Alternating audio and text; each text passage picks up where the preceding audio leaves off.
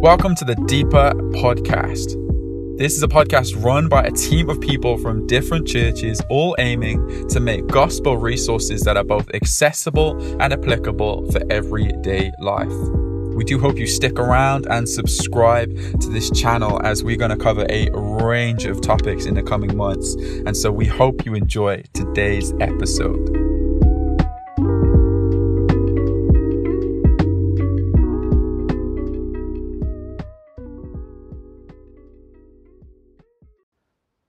Welcome everyone who's listening, wherever you are. If you are on your car journey to work on a Monday morning, or if it's a Saturday morning, Saturday evening, and you're just uh, choosing to listen before you go to bed, or just as you've woken up, uh, we welcome you and we're so thankful that you're listening. I'm sat here with Steve Brind.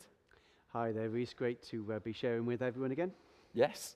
Um, and this is officially, although we've had two podcasts already live on Spotify, we are sat here about to record the first one that connects to the first episode of the Isaiah series on YouTube.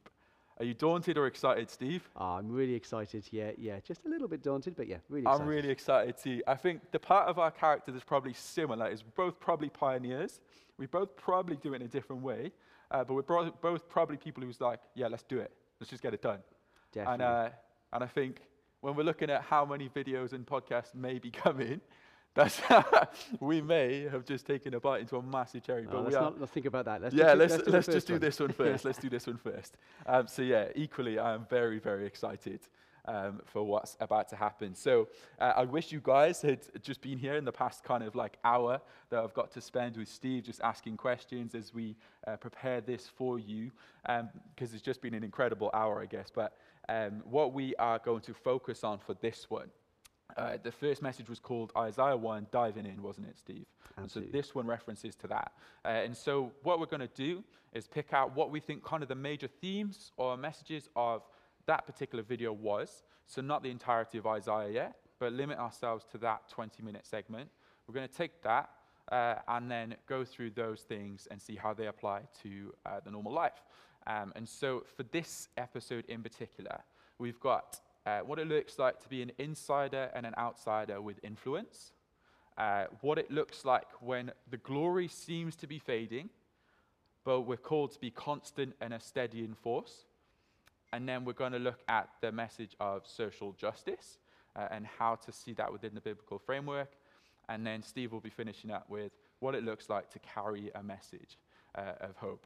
Um, I think we're ready to go, Steve. Let's go for it. Yeah. Let's do it. So, first of all, then, we see Isaiah, obviously from, from your message, we see Isaiah uh, is, you'd identify him as being an insider in Judah, an establishment, establishment man. Um, do you want to go through how that's different to other biblical characters first? Yeah, sure. So Isaiah is effectively, I think we said earlier as we were discussing, something like a civil servant. Effectively, he's Yeah. he's got uh, influence. He's got some sway within the kingdom, and he's speaking to over the, the period of four kings, which is quite impressive in and of itself. So he's somebody that is able to bring a message, and he's doing that very much from the inside. And it's interesting because you look at Isaiah, and he is that insider kind of man. He's able Mm. to bring that message. Straight after him comes Jeremiah. So Jeremiah is an outsider, but he's still within the kingdom of Judah. So he's within that sphere of Judah, but he's an outsider. He's shouting from the outside. And uh, at one point, he gets thrown in a pit because uh, the, the king at the time just doesn't like him. You know, he's very much on the outside, shouting uh, and, and, and hollowing and trying to be heard. And then after that, you've got Ezekiel. And Ezekiel, again, is an outsider. So he gets up to some really crazy stuff and, and has some wild visions. He's in the kingdom of Babylon, so he's physically situated in Babylon. He's been taken away into exile, and he's an outsider. And again, in order to make his point, it's almost like a street performance artist trying to be really shocking in order that people will listen. So he's an outsider within Babylon. And then the final piece within this is Daniel. So Daniel is, is very much an insider, but within the kingdom of, of Babylon. And he has, in, in one sense, the greatest influence of the lot because he has the ear of Nebuchadnezzar, the emperor over the superpower of the time, the, the, the empire of Babylon. So it's really interesting to see those, those characters as they, as they come through in their different spheres and, and the different way that they're operating. Wicked. So, there's a, I guess the essence of that is that they're all prophets. They're all biblical prophets who are called in that specific way. They're all their own unique characters, and they're doing what God has called them to, right? Yeah, and they've all got their own message and they've got their own style. Yeah. And that really encourages me because uh, sometimes you look at other Christians, you think, wow, I really wish I was like, and you can fill that gap in with whoever Yeah, you yeah, look up sure. to, whoever your idol is. And actually, uh, I've heard myself previously in, in messages that were recorded some time ago I think, oh, do you know, I was just trying to be another preacher then. I was, that didn't sound authentically me. And God calls us to be authentically us, who we are Mm. within our circumstance. And that's really, really important within this. Uh, uh, Isaiah is an insider. That's where he's been placed. So Mm. he says, okay, I'm going to work within that. I'm not going to try and be the Jeremiah. I'm not going to try and be that sort of wild prophet on the outside. I'm not going to be the John the Baptist wearing uh, sackcloth and in the desert and all that kind of stuff. You know, um, I, I'm going to be somebody who works within my situation. That's really powerful. And I think about Christians who've done that uh, throughout history. So someone like Wilberforce, for example, Yeah, yeah, for sure. and he works within the political system to bring about the end of slavery. Mm. That's powerful. Then I look at someone like um, Tim Farron, who the recent leader of the Liberal Democrats, and he came to a point at which he realised he couldn't stay within that system and still be faithful to what God had put within him. So he stepped down from that, and I thought that that was interesting. Um, and then a guy called Dan Walker. I don't know if uh, I, I know Reese, you'll have heard of him. Yes, of course, yeah, uh, yeah, for sure. yeah, uh, he has replied to me on Twitter, Steve. amazing. That's he brilliant. has replied to me on Twitter. he rinsed my poached eggs. that's, that's so good. So uh, he was a, a football presenter. Now he's sort of moved on to be a BBC presenter. But he's a, a well-known Christian, and he almost was sort of called out in the media for, oh, how can you be a BBC presenter yeah. and you're an evangelical Christian? And so here's a guy who's is effectively an outsider within that system, but trying to work within his sphere. And I just wanted to contrast him with a guy in the United States, just to show how there's a difference in our culture. So in the UK, we have moved away from biblical culture, from godly culture. We really have. We, we are very much a secular society. But I was listening today to a, uh, a, a, recording from uh, um, American football team, their coach, Frank Reich. So the Indianapolis Colts, they have to be my team, so I'm there listening to him. And Frank says, at the start of this, I, I don't want to offend anyone, but I just want to let you know what we've been reading from the Bible in our sessions as a squad before we start. And we were reading from Revelation 5 this morning. I thought, wow, I can't think of a football manager who would be able to say that in the UK and get away with it. It just, just wouldn't happen. So Frank Reich is an insider within that system whereby that is entirely normal to Mm. bring faith into that circumstance. So what, what, what are we saying? What we're saying is that whatever the circumstance that God's called you into, you can be the person who God wants you to be. And, and you're called to bring the message that God brings to you in your way uh, through the, the, the, the means that God has given to you and through the style and the heart and the passion that God's given to you. Yeah, it's so good and it's so encouraging. It was something I actually forgot, but during my undergraduate, I really struggled with. So I became a Christian in my undergraduate.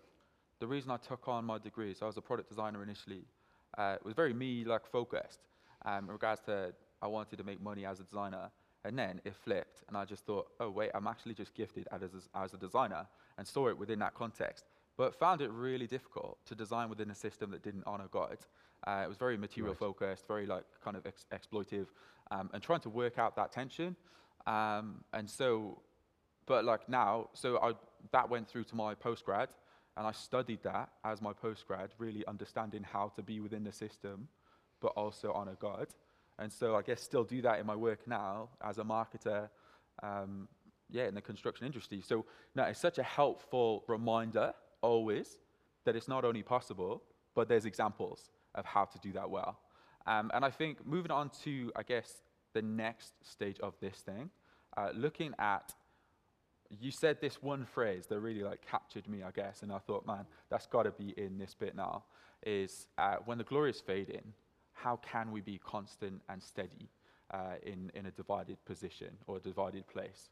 Yeah, it's massive, isn't it? And uh, I think about where we are right now. So as we're recording this, all around us, the whole world is thinking about COVID.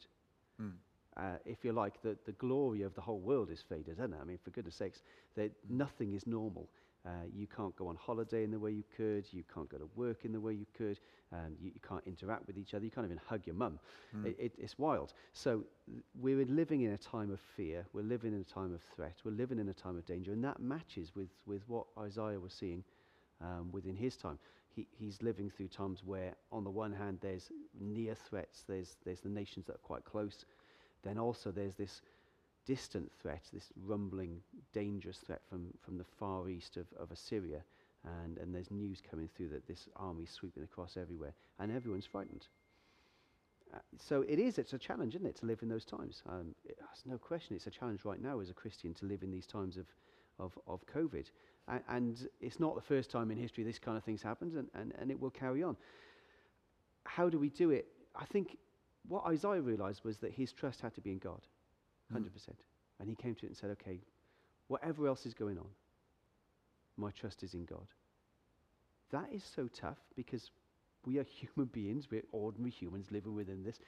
And this, in, this is not like a, a, religious, spiritual moment, you know, of, oh, oh look how wonderful we are because we can trust in God. This is real. You, you, you live in the real world, and, and how do you trust in God within that? And Isaiah says, okay, at very baseline, I'm going to have to just pour my trust into God because that is the only rock that I have Yeah. that will sustain me. Yeah, absolutely. Um, I guess one of the things we, we didn't mention is that uh, we have the examples of William Wilberforce, Tim Farron, and Dan Walker, uh, but also there's a sphere of influence that exists within an office that maybe only has five people, uh, or say, shout out to my housemate, uh, as a policeman who desires to always be on the beat, always be walking the streets, uh, and not be um, a high flyer like Tim Farron, or, or like I guess in that regards, but be really consistent in what he feels called to. And there's such beauty in that message. And I guess one of the things of, I guess, referencing it back to uh, the prophets is the difference in their characters. But all of those are needed. 100%. And I think that, that office scenario is, is really important, isn't it? When we're talking about the, the way in which um, that, that works for us as individuals, okay, so we're all going to go into different scenarios. We're all in different places. Some of us will be in the public sector, some will be in the private sector, some will be in education, some will still be, will, will be learning, will be studying, and so on. All of those things are, are, are going on within our lives. A- and God's calling us to be who we are within those circumstances. So I look at someone like um, maybe a, a- pastor or someone who's Mm. called to be a professional Christian, and that's one sphere of life, and that's really important. We need those guys, absolutely, but also we need the people who are going to be powerful for God within their scenarios, within their situations, the, the everyday people, the nine to fivers. It, it's so so important. And when we come into that position, then where where things are uncertain, we can be those people who bring comfort yeah, and who bring consistency within situations where there's fear, Yeah. within situations where, where people are worried. amazing. Um, one of the things you mentioned in kind of our, our pre-bit was um, about a bit of the Bible that says not to be afraid of those who can only kill the body. Yeah, that's it. So we, we thinking again, of course, about i i this time of COVID now, and we don't want to be flippant about it in any way because it is a serious moment. Mm. But when I think about our position in Jesus and what we have, and we have eternal life, yeah? So we're going to live forever. And this brief time that we have on earth is exactly that it's a brief time. Mm. And so when I come to that sort of fear and that doubt and that worry about this moment in history that's happening, I want to try and see that and remind my heart of that context that we have, which is that we are eternal beings. We will Mm. live forever. Yeah, amen. And we'd only be afraid of the worst thing that can happen to us here on this earth, which is simply physically dying. Because that, in one sense, is a gateway into the next life, into the glory of, of heaven, which is absolutely amazing. Um, and within that, then, that allows us to be that constant and that steadying force. That allows Mm. us to be those people who can say, okay, I can bring comfort to others now Mm. because I have that anchor that keeps me secure. And it's not about building it up within ourselves. That's what I love about it as well. I don't have to say, right, I have to big myself up this morning. I have to really pump myself up in God. It's not about that at all. It's actually about relying on Him and trusting in Him, in, in, in realizing that God is the great God. Mm. And as I fall back on Him, that's where my strength comes from. That's where my security comes from in difficult times. Yeah, so good. And I think um, in our case, kind of correlation to uh, either the working life or family life or home life or just having things in general, if your treasure can't be taken from you, then you have nothing to fear. Yeah. I think one of the fears is if your treasure is your career, if your treasure is your kids, if your treasure is family life, wife, whatever, if those things are your treasure, then you have reason to fear because they can be taken away. And if that's what you put your focus on, then ultimately, like, yeah, there's a fear. Yeah, that's profound. Yeah, but when it comes to your treasure being in heaven, it cannot be taken away. Yeah. We have the one who has locked that away and said, here's your inheritance. Like, you've got the Holy Spirit with you, but your treasure's in heaven. And so, actually, yeah, come into my house. There's nothing here. Yeah. It's just me and the Holy Spirit. Let's go for it. Um, and I think, yeah, so we work within our giftings and we work within what God is calling us to, always knowing that the treasure's kind of in God's iCloud, I guess. And then, like, fine, take my laptop, but it's in the iCloud. I, I love that as a, as a thought. That's really great. Uh, it, but it is, it's hard, isn't it? I mean, let's, let's Yeah. be real about this. So, Yeah, you know, absolutely. we, we are living as, as people in, in two or three spheres, aren't we? So Mm. we, we live within this sphere of the, the, the spiritual moments that we have with God, which is amazing. Obviously, that sort of culminates or typically culminates around a Sunday where we get together as God's people. It's fantastic, really built up by that. And then we go back into normal life on Monday. And the jarring of that is quite significant, right? Uh, and, and again, then we've got the, the family sphere as well. So I come out of work today about sort of 5.30, 6 o'clock, and I'm straight into family. And I've got a, Yeah, a small child who's there charging around saying, hey, can we, can we play fights and play fights and stuff, you know? yeah. So there's these different spheres that we're in, and within all of that, we're one person with one belief in God, and we, a Yeah. unified person um, living in these different spheres. And actually, it can be jarring, it can be difficult, you know, to uh, to keep centered in all of that and to keep God at the center of all of that. But realizing that God is at the center of each of those things. God's not just with me at the spiritual moments, the so-called spiritual moments. He's with me and, and, and he's in me and he's for me at each of those different areas of life. That for me is the key of being that constant and steadying force. Yeah, amen, amen. And so, um, on the note of, I guess, being released to be a comfort to others because we can be a steady force because our treasure's in heaven, um, I just got a quote from uh, John Piper's book, uh, Don't Waste Your Life, which being a really profound book for me, but for so many Christians. Like, it's just a massive call not to waste your life, but in a biblical perspective. Um, and so, one of the pages in there talks about uh, risk. Um, and so he talks about one of, so there's a quote from the Roman Emperor Julian. Uh, within this, uh, the Roman Emperor uh, describes Christians as atheists. So uh, the reason for that is because they believed in one God, and to the Romans who had a pantheon of gods, that was deemed atheism to not believe in all those pantheons of gods and just believe in one. Um, so it says, the quote is The Roman Emperor Julian, writing in the fourth century, regretted the progress of Christianity because it pulled away from the Roman gods. He said, atheism, i.e., the Christian faith, has been specially advanced through the loving service rendered to strangers and through their care for the burial of the dead. It is a scandal that there is not a single Jew who is a beggar, and that the godless Galileans care not only for their own poor, but for ours as well, while those who belong to us look in vain for the help that we should render them. So that's the quote. It was really profound for me that ultimately, not only did uh, the Galileans and uh, the Jews look after their own, but they were released to comfort everyone. And so they were remnants of people who cared not only for their own, but for those who didn't acknowledge them, didn't like them, and actually persecuted them. Um, so at the end of your message on the YouTube uh, video, we hear you talk about uh, what it releases us to do, how to carry the message. And one of those was kind of bringing in, in social justice. Um, and we've had an interesting conversation about this before. Um, and I want to know what does a biblical perspective of social justice look like?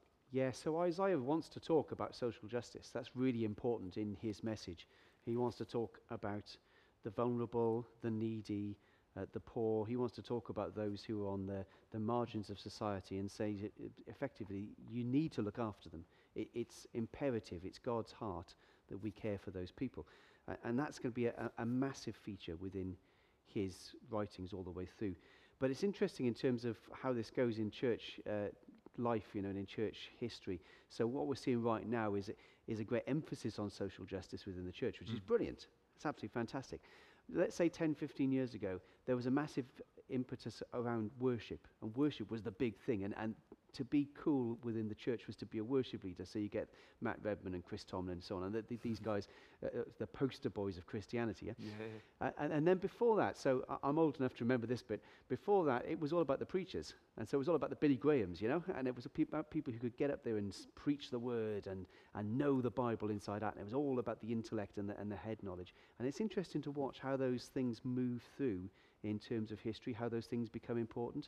And I think what happens when the church majors on one thing, then you kind of lose the impact of all those other things. I think what's happening with the social justice movement is that, as fantastic as it is, it's really important that it remains grounded within biblical theology, Mm. within the worship of God, within the fellowship of God's people, so that we, we're like a, a rounded people. We're people um, who, who have uh, capabilities in all areas. I don't know if you've seen uh, bodybuilders who've just worked on their arms and shoulders and nothing else, you know, and, and, and little skinny legs. It looks I've got someone in mind, but I won't, Yeah, yeah. I won't say the name. you, you know it. And, and they just look ridiculous because they've got these little skinny chicken legs, you know? And, Yeah, and yeah. you think, well, you, you're unbalanced. And Yeah. sometimes the church gets a bit like that. It gets like unbalanced. Oh, you know, all, all this work on the arms, the biceps are looking great. Yeah, but but what about the abs? yeah. And, and I feel that's, that's maybe a bit where we, where we might be with, uh, with social justice. Yes, absolutely. No, that's so cool. Like ultimately, we're all actually probably called to be all of those at different times to different people, right? Yeah, Like, I mean, innately, we're all worshippers. And innately, we're all going to have the chance to share about Jesus with someone, whoever that is. And we're all called that's it. to be social justice people. So, yeah, it's, there's a, a healthy balance that comes in. And this is where we kind of tie up this episode within um, and under the framework of God's message and who God is and seeing God in an accurate perspective. And, uh, and so let's go straight in with that. Yeah, absolutely. So this is where Isaiah is going with his message. So Isaiah's big message is that God is the great God Mm. over all the world. And actually, he wants to take it further than that and say that God is greater than all the other gods. And we might say, well, that doesn't really matter to us because, hey, I mean, what, what do you mean all the other gods? But the gods of our society, and we'll come on to this in later sessions, are consumerism, uh, are, are, is the me culture, Mm. is the fact that uh, I can have whatever I want, Mm. is that I'm in charge of my life. Uh, the, these things are massive gods of Mm. our day and generation. Yeah. And, and so Isaiah wants to scream out to us that God is the great God, greater than all of that. God is more important than democracy, dare we say it. God is more important than me having my own security, than my pension fund. Right? God, God Mm. is the great God over all the world. Yeah. And, and if that's the case, then you say, okay, what, what, does God want to do? What's God's purpose? And, and God's purpose is, is to transform his creation. And that's all parts of his creation. And so he wants to transform it physically. He wants to transform it morally and spiritually. He wants to change us from the inside out. God uh, is, is, is passionate about changing people, transforming this world, yeah?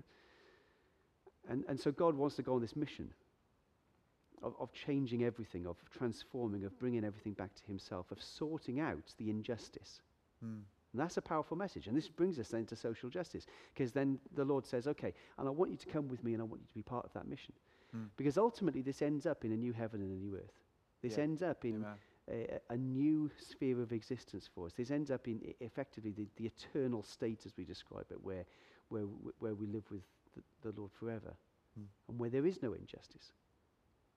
But we're in the now, but not yet. We're not at that place yet. And so in this time, God says, okay, I want you to be part of that mission with me. I want to call my people to bring about justice, to bring about righteousness, to bring about change, to be devoted to me, to be holy for me. I'm the Holy One of Israel, and I want you to be holy. I want you to be devoted to me, and I want you to bring about um, the, my purposes here on earth. That is Isaiah's message. I Mm. describe it in the talk as a majestic message. It really is. It's this massive vision, it's this massive, incredible move that we can see there.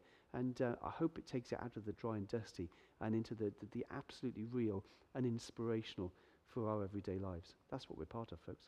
Absolutely. That's so good. I hope that's encouraging to you guys. It's encouraging to me, sat here. I know the hardship. You know the hardship of the normal grind. Of everyday grinds, whatever that looks like. Yeah, I hit it yesterday morning. Yeah. yeah, same. Literally, Monday morning can strike, and you can be tired on the way to work and be like, wow, there's a week to go. But guys, be encouraged, whether you're insiders, outsiders, whatever your character, whatever sphere or sector you're in, whatever sphere of influence, um, be a people who are constant and steady because your focus is on who God is and you're carrying his message wherever you are. Whether you're in a ticket selling booth with just you and two others, or if you're in a massive place where you can influence hundreds and thousands of people, all of it is carrying the same message of hope. And we're all called to do that. So thank you very much, guys, for listening. Anything else to say, Steve, before we wrap it up there? I just want to say thanks for listening, folks. And yeah. Uh, yeah, stick with the Lord and get, get into this word because it's absolutely powerful. Amen. We will see you guys next time. Please do watch the videos on YouTube and listen to the other, other episodes of this podcast as well. See you guys soon.